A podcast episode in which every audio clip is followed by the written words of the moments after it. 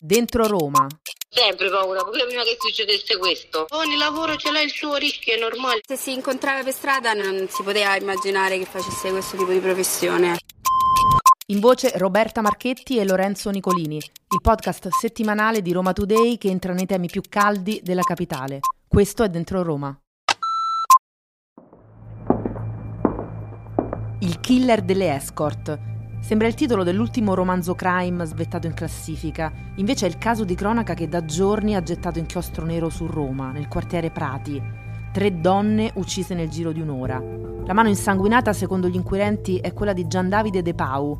Diversi gli elementi ancora da chiarire. In questa puntata proviamo a mettere insieme i pezzi di un puzzle insensato e brutale.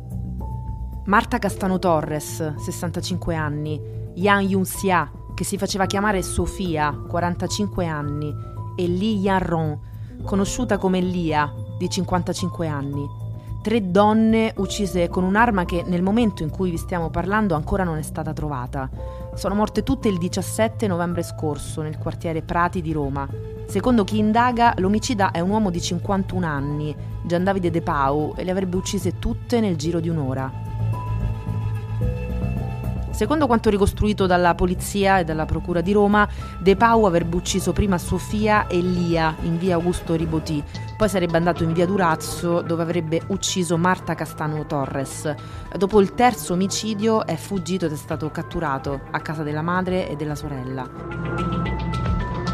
Nei confronti di De Pau, il GIP di Roma Maramattioli, nella giornata di mercoledì 23 novembre, ha emesso un'ordinanza di custodia cautelare in carcere. L'accusa è di triplice omicidio aggravato. Ma andiamo con ordine. Chi è Gian Davide De Pau? Il suo nome compare in alcune vicende giudiziarie recenti che lo caratterizzano più o meno tutte come il tuttofare di Michele Senese, il boss della Camorra a Roma, detto Michele Opaz, perché grazie ad alcune perizie psichiatriche ha spesso evitato il carcere duro. Il nome di De Pau inoltre compare anche nelle carte dell'inchiesta Mondo di Mezzo, ma indagato nell'ambito di quella indagine, De Pau compare perché presenta l'incontro tra Massimo Carminati e Michele Senese, appunto. Celebre un'immagine ripresa anche in questi giorni dai maggiori quotidiani, tra cui anche il nostro, che lo immortala proprio con i due, due elementi di spicco del crimine romano. De Pau però non è solamente un accompagnatore, ma diventa anche parte attiva dei crimini. Nel 2020, infatti, è finito coinvolto nell'operazione Alba Tulipano. Ancora prima, De Pau è finito nei guai perché a Piazza Ungheria è stato arrestato dai carabinieri per tentata violenza sessuale. La vittima, una brasiliana. La donna, in quel caso per sfuggire ad uno stupro, si lanciò addirittura da un balcone. Riportò diverse fratture. Fu lei stessa a denunciare De Pau, il 51enne, ex autista di Michele Senese, per entrare in quella casa si finse un idraulico.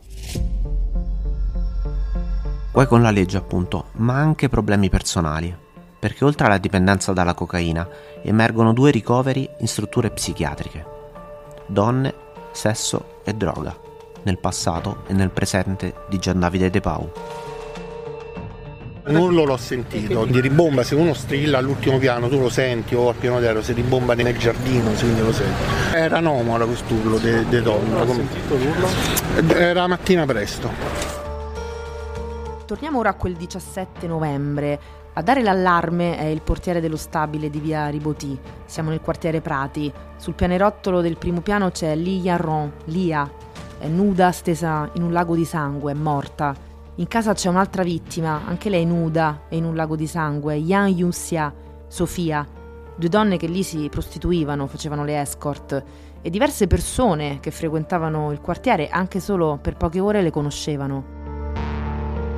Andavo lì, telefonavo e prendevo appuntamento. Andavo lì sotto casa, mi dice sono arrivato, allora mettevo il citofono, c'era una telecamera, salivo al primo piano eh, facevo, poi uscivo, uscivo, guardavo dall'occhietto se c'erano i vicini e, e andavo via. Quando venivo mi apriva sempre lei la signora. Quanti anni? Una 45 cinquantina d'anni, e però eh, c'è stata una ragazza più giovane. Quella più giovane cambiava ogni tanto, non c'era sempre lei. E poi quando c'era tanto lavoro lavorava pure lei. A me me, l'ha dato un mio amico, un mio amico ha preso tanto amico e poi se vai su Escort Roma, cose varie, vedi tutto, tutto alla luce del sole. C'erano le telecamere, i video, sono quelli che potrebbero incastrare De Pau, filmati che si sommano a quelli immortalati nel cellulare dello stesso De Pau. Eh, nell'ordinanza che il GIP ha firmato per convalidare il suo arresto si parla infatti di due video, uno della durata di 14 minuti e 33 secondi e l'altro di circa 42 minuti. Video che hanno ripreso il duplice omicidio delle due donne cinesi nell'appartamento di via Riboti.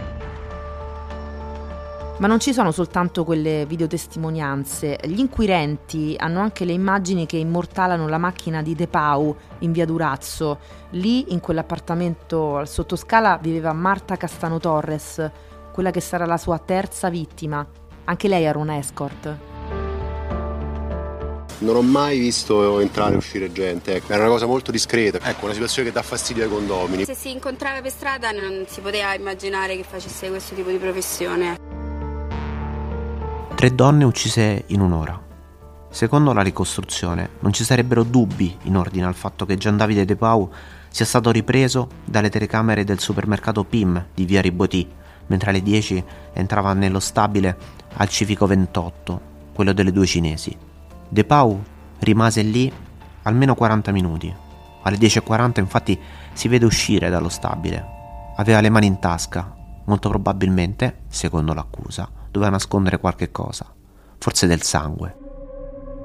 Poco dopo, alle 11.20, De Pau sale in macchina e va in via Durazzo. Dopo aver parcheggiato, l'auto color melanzana entra al civico 38. Erano le 11.22 di giovedì 17 novembre quando De Pau entra nell'appartamento di Marta Castano Torres, la terza vittima. Da lì riesce 15 minuti dopo sale di nuovo a bordo della Toyota color melanzana e va via. Gli inquirenti avranno sue notizie grazie a delle testimoni.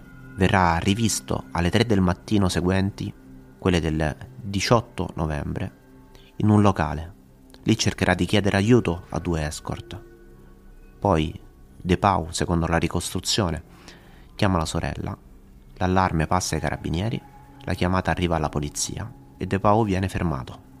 La difesa, nonostante la ricostruzione fatta, potrebbe tentare la carta dell'infermità mentale, ma per il GIP Maramattioli, che ha fermato l'ordinanza di convalida dell'arresto, De Pau ha una personalità particolarmente violenta, aggressiva e priva di freni inibitori.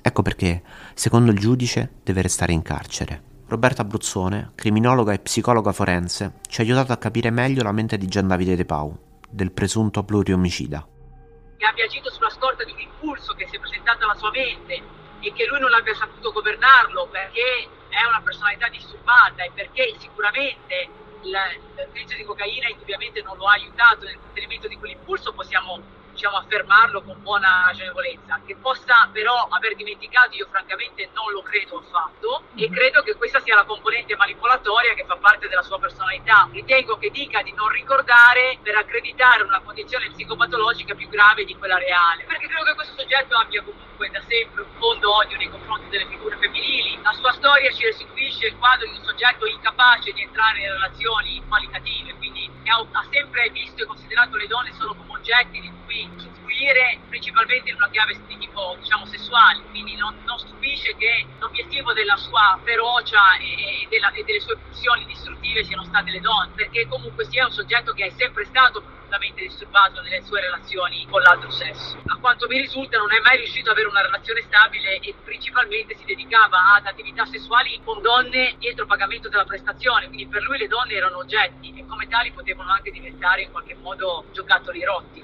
assai facilmente. L'ultima escort con cui ha avuto relazioni era diventata diciamo virtualmente la sua migliore amica, ma non perché lo fosse realmente. Questo te la dice lunga su quanto fosse incapace di stabilire relazioni autentiche. Tant'è vero che ha chiesto aiuto a, a una delle persone con cui aveva consumato droga la sera prima e aveva consumato una prestazione sessuale a pagamento. Questo è tipico del cosiddetto spree killer, cioè un soggetto che agisce sulla scorta di una diciamo, distruttività compulsiva senza porre una finestra temporale significativa tra i vari delitti. La tragedia di Prati certamente è e sarà indelebile Ma cosa è cambiato per le escort che frequentano quella zona della Roma Bene? In realtà molto poco. La paura c'era anche prima e la tragica morte delle tre donne, per quanto inaccettabile, viene tristemente percepita come uno dei rischi del mestiere. Abbiamo parlato con alcune escort, ci hanno raccontato che dopo quanto accaduto lavorare a Roma è diventato difficile. Adesso sono i clienti ad avere paura. Io ce l'ho sempre paura, pure prima che succedesse questo.